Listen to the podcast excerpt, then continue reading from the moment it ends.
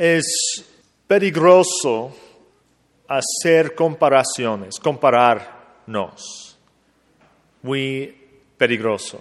Y he predicado de esta, este tema unas veces, pero es importante repetir, porque siempre, o pues de mi parte, siempre me comparo con los demás y siento mal. Y por ejemplo, porque es un retiro en español, siempre comparo mi español con el español de los demás. Obviamente, yo no hablo español como los que hablan español como su primer idioma, que es bien agringado y está bien, porque soy güero, bello, pero güero. Pero mi punto es que a veces con los que aprenden español, también me comparo con ellos. Por ejemplo, el padre Ryan. Unos de ustedes, pocos de ustedes, lo conocen. Y él habla español perfectamente. Y yo quiero hablar español así también. Y, si me comparo con él, hay dos efectos. Siento mal o siento, siento la motivación de mejorarme. Si siento mal es porque yo hago una comparación injusta él lleva 15 años hablando español. Yo, cuatro. ¿Es una comparación justa? No. No, yo, no puedo esperar hablar perfectamente después de cuatro años. No es posible. ¿Verdad? So, no, es, no es justa. No, es una comparación injusta. Y no puedo sentir mal. Yo sé que ya hablo bastante, ¿verdad? Está bien y es suficiente que hablo. No es perfecto, pero es suficiente. No puedo, no puedo sentir ah, inútil por eso. Que tengo que, está bien sentir orgulloso de, de mi español, está bien. Pero si siento mal en la comparación a Padre Ryan, ¿qué tengo? Ah, celos. Okay. Pero si lo veo como meta o como motivación o ejemplo, ahora está bien, esa comparación está bien, porque yo veo en él una meta, yo veo mi, pues mi goal, mi, mi meta, okay? yo, lo que quiero. Yo quiero hablar como él. Y yo puedo. Tengo que trabajar, tengo que aprender más, tengo que hacer más pero está bien, es parte del proceso de aprender otro idioma. Eh, pero es peligroso compararme, porque si no siento bien o siento la motivación, siento mal. En la vida espiritual es lo mismo. ¿Qué tenemos en el Evangelio? Una comparación. Porque si nos sentimos mal, sentimos orgullosos. ¿Por qué? Porque ¿qué dice? Gracias a Dios que yo no soy como los demás. No soy adúltero, no soy ladrón y no soy como este publicano. Esa comparación también es peligroso, porque en lugar de sentir mal, él siente superior. Pero él no sabe el corazón del publicano. Y tampoco nosotros sabemos los corazones de los demás. A veces vemos la gente y sentimos mal porque yo no puedo orar como él. O vemos una meta.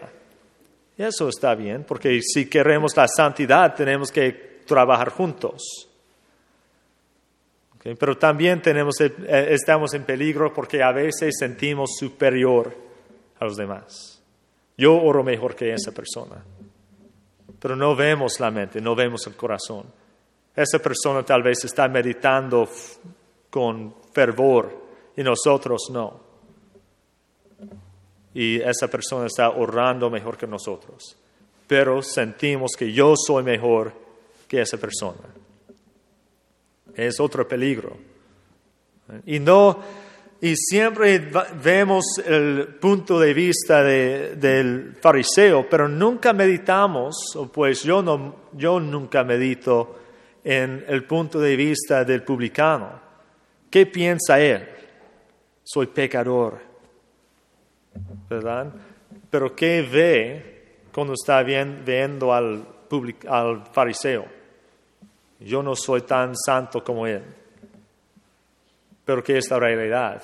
Él es más santo que el fariseo. Que Eso es una comparación injusta, incorrecta. En nuestra vida espiritual no podemos compararnos con los demás. Tenemos que trabajar juntos. Y si vemos en alguien una meta o un buen ejemplo, qué bueno, podemos seguir el ejemplo de esa persona.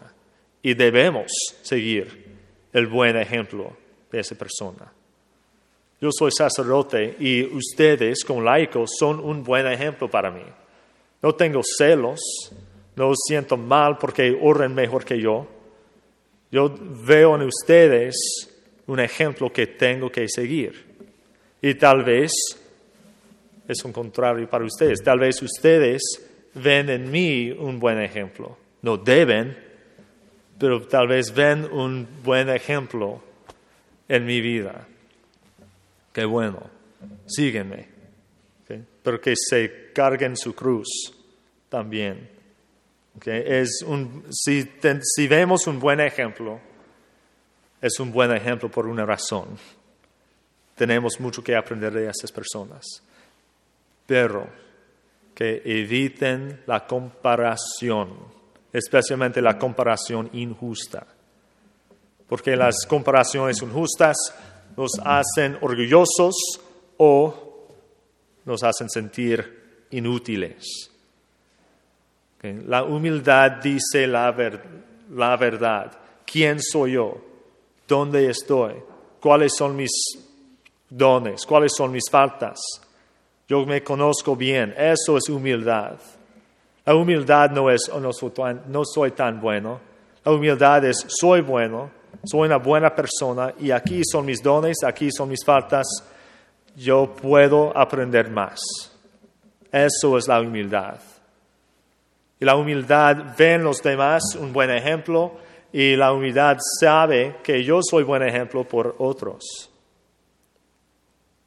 Y está bien pensar así, porque no es una comparación, es la verdad, es la realidad. En la comparación baja la humildad y sube el orgullo o nos hace in- inútiles.